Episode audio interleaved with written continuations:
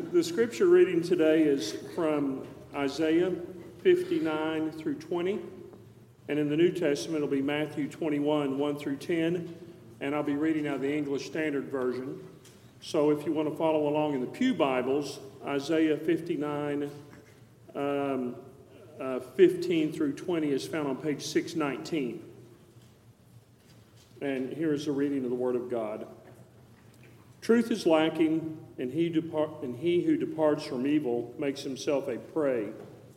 The Lord saw it, and it displeased him that there was no justice.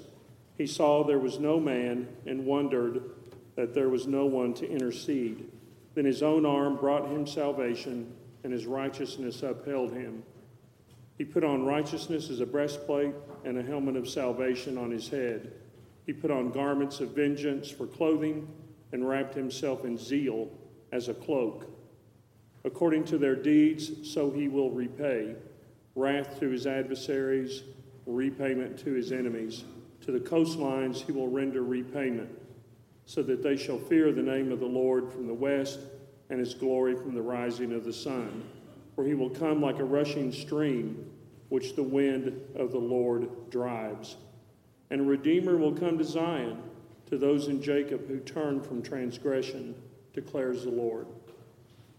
In the New Testament, we're reading from Matthew chapter 21, verses 1 through 10. Now, when they drew near to Jerusalem and came to Bethphage, to the Mount of Olives, then Jesus sent two disciples, saying to them, Go into the village in front of you, and immediately you will find a donkey tied and a colt with her. Untie them and bring them to me.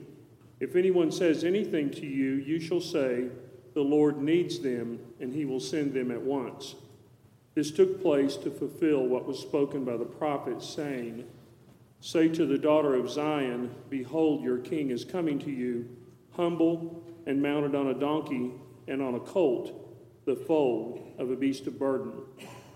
Disciple, the disciples went and did as Jesus had directed them. They brought the donkey and the colt and put on them their cloaks, and he sat on them. Most of the crowd spread their cloaks on the road. Others cut branches from the trees and spread them on the road. And the crowds that went before him and that followed him were shouting, Hosanna to the Son of David! Blessed is he who comes in the name of the Lord! Hosanna in the highest. And when he entered Jerusalem, the whole city was stirred up, saying, Who is this? Let us pray. Dear Heavenly Father, we do want to pray for Keith and Ellie Hendricks as they leave for North Carolina for the summer. We pray that you would bless their time together down there, that you would grant them a safe journey, and that um, you would continue to work in their lives. We are blessed, Heavenly Father, for their presence and their work here at Grace. They certainly have hearts of service, and we will miss them. Heavenly Father, we also pray for the work of the members of the pastor search team as they continue the process of seeking our next senior pastor. Please bless their efforts to your glory and our good. Today, as Jerry brings us your word, we hear of our King, the Lord Jesus Christ, coming to us, humble and mounted on a donkey and a colt, the foal of a beast of burden. We thank you for that day because our Lord became a sacrifice to save us. But we also look forward to another day, a day our Lord shall ride a white horse. His name will be faithful and true, and in righteousness he will judge and make war. The armies of heaven will follow him, and he whose name is the Word of God. He will tread the winepress of the fury of the wrath of the God Almighty. Every knee shall bow and every tongue shall confess that Jesus Christ is Lord on that day to the glory of the Father. Amen. Well, I invite you to keep your Bible open to Matthew chapter 21, the passage that we call the triumphal entry. It is Palm Sunday. So, as I do most weekends, I was in Annapolis yesterday, and we all know it's City Dock. What is that little canal that leads up to City Dock? What's it called? Ego Alley, everybody knows that. I hope I didn't offend anyone by calling it a canal. Uh, so I was there, eh, you know, this week. I'm thinking about the triumphal entry. I'm thinking about Jesus riding into Jerusalem on a donkey. And amidst all the big boats, you know, this is the time of year, it's getting warmer, more and more people are coming down there. And among these big boats, I see this little raft. I see this little raft with a motor and two people. And I thought, oh man, that's kind of like the triumphal entry. You know, Ego Alley, you come, you want to show off your boat, and then uh, this couple comes in in this little raft. It was ironic to me. So last night I posted that online, and August Hine commented on it, and he said, Well, the fact that they were in that little raft means that their boat was too big.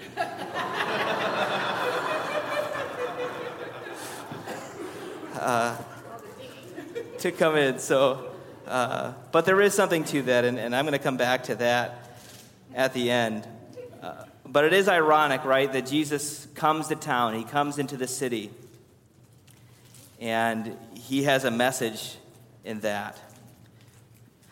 But we're talking about redemption this morning. We've gone through different gospel words. We've talked about justification, being declared righteous because of the righteousness of Christ through faith in him. Last week we heard about sanctification, that process of the Holy Spirit working in us, making us more and more like Jesus. It's this process that we participate in through faith. It takes work, it takes effort. But today we talk about redemption. And as you think back on this past week, maybe you were in a bad situation that you wish somebody would have redeemed you. Maybe you were sitting in school and you wish someone would just walk into the door and say, You're free to go. Or uh, perhaps some of you were doing your taxes this week and you wish someone would just come and rescue you. Maybe that did happen to you. Uh, maybe your tax preparer did rescue you this week and redeem you. Or, or some of you, I heard some of you were working on house projects yesterday and got things done. Uh, but if you're like me, you look around and you see all the projects and you just wish that Mary Poppins would sweep in and just magically take care of everything. But ever since our first parents sinned in the garden, uh, humanity has been longing for redemption. We think about politics. We think if, if, if, this man or this woman would come in and just solve all of our problems and would come and just do all the things that we want done in our country. Uh, or personally, we think, oh man, I waste so much time. How can I redeem the time? How can I start using my time in an effective way? Or even uh, professionally or athletically. Uh, if you're a basketball fan, usually you see LeBron James leading his team through the playoffs, but he is not in the playoffs this year. He is resting, and he is set up for redemption for next year, whatever will happen. Or if you're a Virginia basketball fan, when they made their early exit last year to the 16th seed UMBC team, of course, you know, they redeemed themselves. They came back and they won it this year. Uh, but the redemption that we're going to learn about this morning is something that we can't do. Um, in some ways, on a horizontal level, on a natural level, we can redeem ourselves, but the redemption that Jesus is bringing is something that he's got to take care of, and we are the recipients. But let's briefly talk about what redemption means. Biblically speaking, it's, it's buying back a slave or captive making free by a payment of a ransom. We've sung about these themes already this morning about redemption, being brought back, being bought back. It's rescuing someone or something and bringing them back to where they belong. So, again, Virginia, the, the number one seed last year also, they left early, but then they were brought back to where they belong with their number one seed and winning the tournament. Uh, but in our passage, we see Jesus entering Jerusalem, and the whole world is converging in this place. It's the Passover.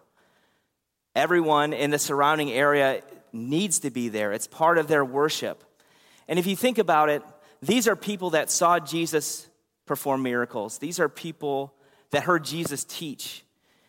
And all the things that he said and did, they're on their minds. And these pilgrims are moving toward Jerusalem. And Jesus and his disciples are with them, and they're wondering what's going to happen. Is this, is this the Redeemer that we've been looking for? when Jesus comes to town, he brings redemption. And to help us see the kind of redemption that Jesus brings and the way that he brings it, we're going to look at this passage through the lens of the different responses of the people that he interacted with. Undoubtedly, this passage is all about Jesus, as the whole Bible is all about Jesus, but I want to look at these different responses to help us to see. So, first, look with me at the obedience of the disciples. In your outline, it says verses 1 through 5. I'm going to read verses 1 through 6. Matthew 21, verse 1. Now, when they drew near to Jerusalem and came to Bethphage, to the Mount of Olives, excuse me, then Jesus sent two disciples. Um, let me stop right there. Um, Bethphage, the Mount of Olives, it's just right across from the old city of Jerusalem. They're, they're right up at the edge. And Jesus says that this is a time to stop. He's about to do something. Verse 2 saying to them, Go into the village in front of you excuse me, and immediately you will find a donkey tied and a colt with her. Untie them and bring them to me. If anyone says anything to you, you shall say, The Lord needs them, and he will send them at once. so these two disciples are sent. It's an interesting assignment. Some commentators think that the, the owners of uh, this donkey and colt uh, are known to Jesus by the way that uh, he says the Lord needs them. So perhaps this is a friend uh, of Jesus, and Jesus knows uh, that this donkey and, and this, uh, this foal of a donkey will be there. But he says, Go and do this. So they get another, another opportunity to obey. And think about it these two disciples and the rest of the disciples have been with Jesus for the last three years. They've seen him do many things. They've heard his teaching. They've had access to Jesus that the rest of the world has not. And you would think with that that they would really get it, that they would really understand what was going on. Uh, but we see that they have their questions as well. Again, Jesus had predicted his death. He says, I'm going to Jerusalem and I'm going to be handed over to the chief priest to be killed, and then I will be raised again. Even though they had the answers, they were still they still didn't fully get it because it was beyond their experience and it was beyond their imagination. But yet they go and they do what he said. And the reason he sent them on this assignment was he was fulfilling scripture. Jesus knew what it said in Zechariah and also in Isaiah about this passage. And if you think about it, it's very intentional and very provocative. You think about it, you're coming and saying, I am fulfilling this prophecy. This is about me, and I am going to, uh, to fit this description. I am going to live out. I'm about to march, not march, I'm about to ride into Jerusalem right now and be the fulfillment before all the people. He's not hiding from who he is. And who was he? Well, look at the explanation in verse 4. This took place to fulfill what was spoken by the prophet, saying, Say to the daughter of Zion, Behold, your king is coming to you, humble and riding and mounted on a donkey, on a colt, on the foal of a donkey, of a beast of burden. The disciples went and did as Jesus had directed them. Again, this moment is the beginning of the end. This is Holy Week. This is a few days away from Jesus praying in the Garden of Gethsemane and being handed over. The disciples are wondering what's going to happen, and this is one more chance for the disciples to follow Jesus and watch what he would do. They didn't completely understand, but they obeyed. But what does this mean? Say to the daughter of Zion, Behold, your king is coming to you. Again, this is uh, two passages together from Isaiah um, 62 and Zechariah 9 9. God is addressing his people. He's saying, I'm sending my king. This is the one who is in the line of David. This is the one who's going to redeem you. And he comes in a certain way. Uh, as was mentioned in Bill's prayer, Jesus didn't come riding a horse. He will come riding a horse later. But in this moment, he comes riding a donkey. but you think about it, it is audacious. It is audacious for Jesus to, to do this and to set it up this way unless he really is who he said he is. But as one commentator said, this is a very deliberate symbolic claim to messiahship. He is the anointed one, He is the one coming to redeem, He is the king. I don't know if you've seen the movie Aladdin, it's kind of old now. I think there's a, a, live action version coming out uh, soon. But if you think about the movie Aladdin and you think about uh, that he got this wish, he wanted to be a king so that he could be with a princess. And how did he enter? You know, on an elephant and like just singing and dancing, and, and he needed to, to fit the part. Uh, or imagine if, if you were entering a town and you wanted to be seen as an important person. If you had access to a motorcade of 10 black SUVs, that would do the trick, right? People would be watching you and wondering uh, what was about to happen. Uh, Jesus doesn't make that kind of statement, but he's making a statement, right? He's fulfilling the scripture, he's coming to redeem his people. Jesus is claiming to be the king and redeemer of Jerusalem, of his people. Look now at the praise of the crowd. Verse 7. They brought the donkey and the colt and put them put on them their cloaks, and he sat on them that being Jesus. Most of the crowd spread their cloaks on the road, and others cut branches from the trees and spread them on the road. And the crowds that went before him and that followed him were shouting, Hosanna to the Son of David! Blessed is he who comes in the name of the Lord. Hosanna in the highest. Again, you think about this crowd who some had experienced Jesus. It says in the Gospel of John, where this passage or this uh, event is recorded, some of these who were in the crowd were those who had seen Lazarus raised from the dead. That would have made a pretty big impact on you. You would want to see more, and you would want to see what Jesus was about to do. So, all these people are there converging.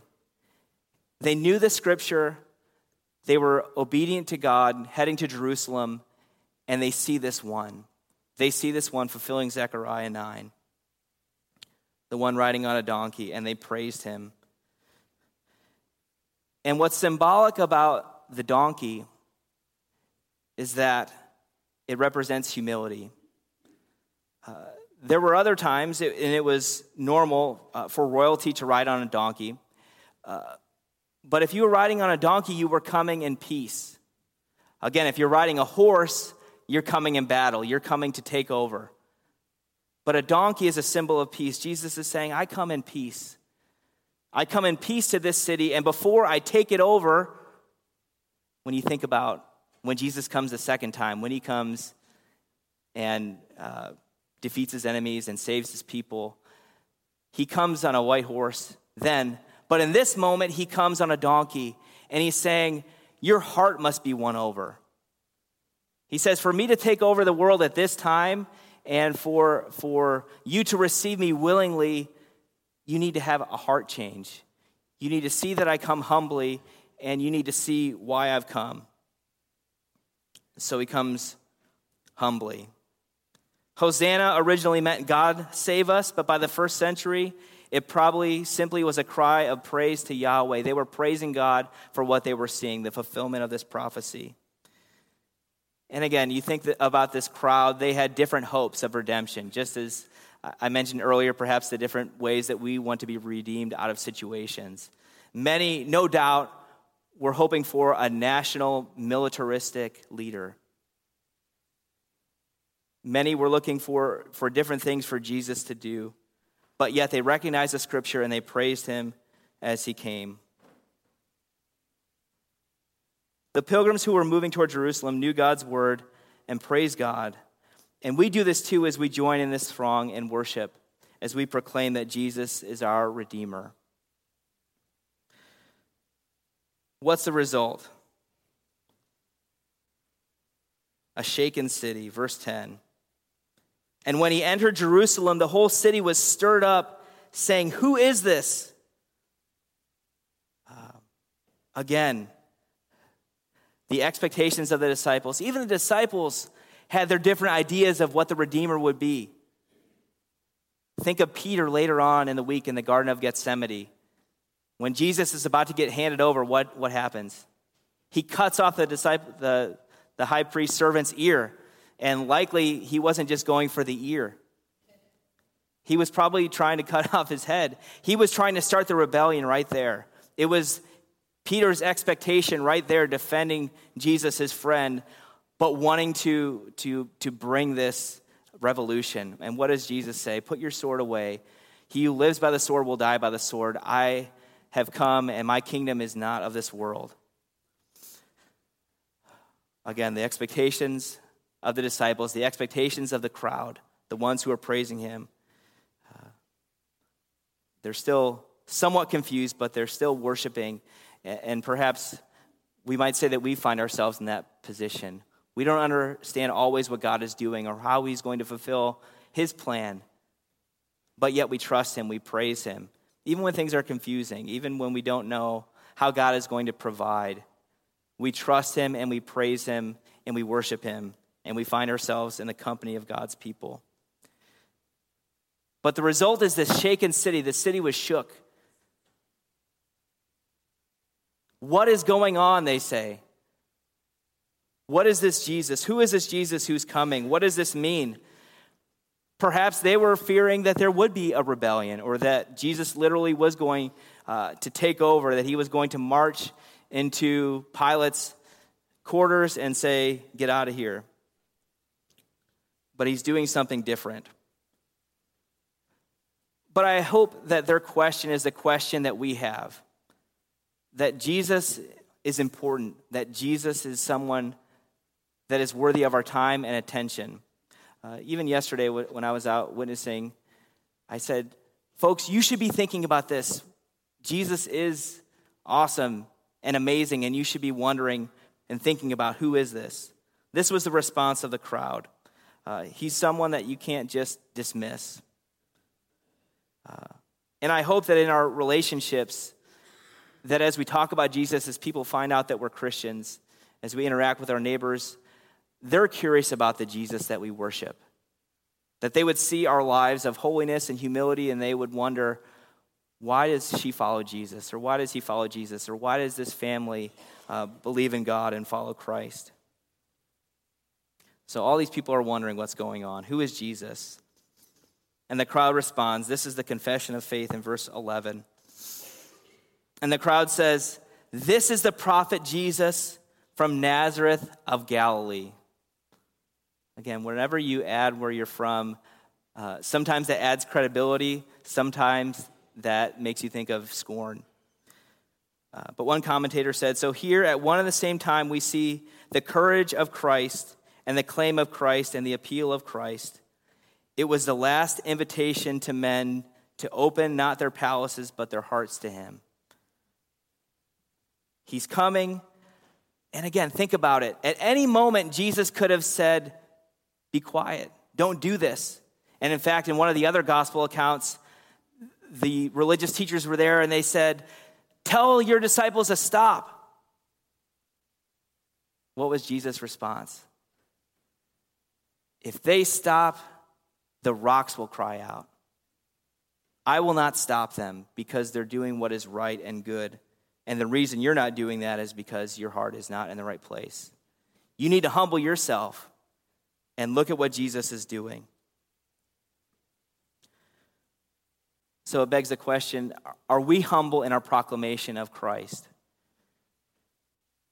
What do people think about when they think of Christians? What does our Facebook feed say about our attitude? What kind of attitude does that present to the world? Uh, are Christians triumphant and bombastic and someone that you can't have a conversation with? Uh, or are we humble? Do we realize that we have been saved by a humble king and we want to commend him to other people? Are we the kind of people that are willing to say, I'm not a good person, I'm not naturally good, and it's the reason why I need Jesus? He came to rescue this world by humbling himself. And that's how he rescued me. That's how he redeemed me uh, by coming in this way that he did.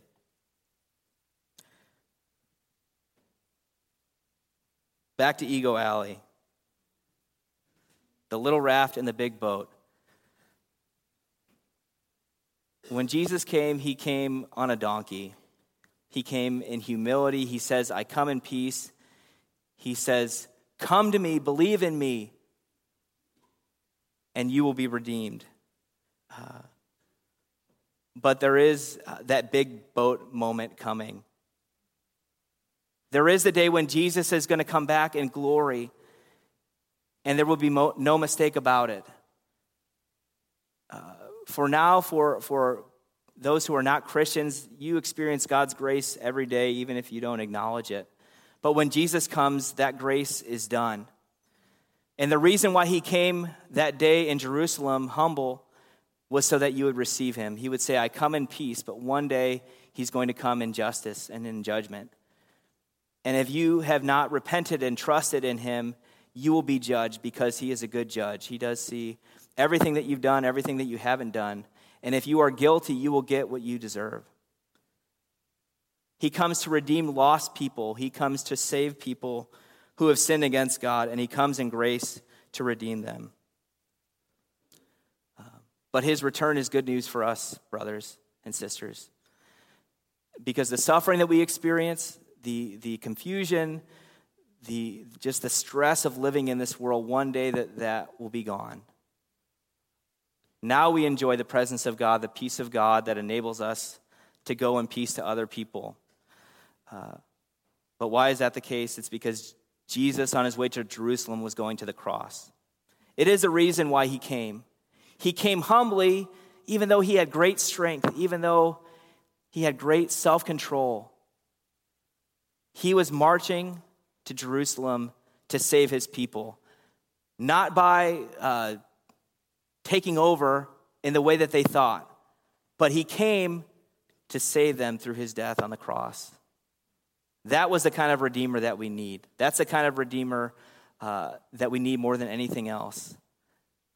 That our sins would be forgiven, that we would be adopted into God's family, that we would willingly follow Jesus and not begrudgingly. So, friends, I commend to you the cross of Christ the reason why Jesus came, the way that he redeems his people, the way that we have access to God, the way that we know him. And as we commend him to other people, we say, This Jesus is the one that I need, and it's, he's the one that you need as well. So I commend you to him today to trust in him, to take your burdens to him, your, your, your stress, your sin, and be redeemed by him. He will receive you, he doesn't cast anyone away. Jesus saves all kinds of people. He redeems them, He brings them back to Himself, and He says to cry out to Him. So let's pray and let's go to Him right now.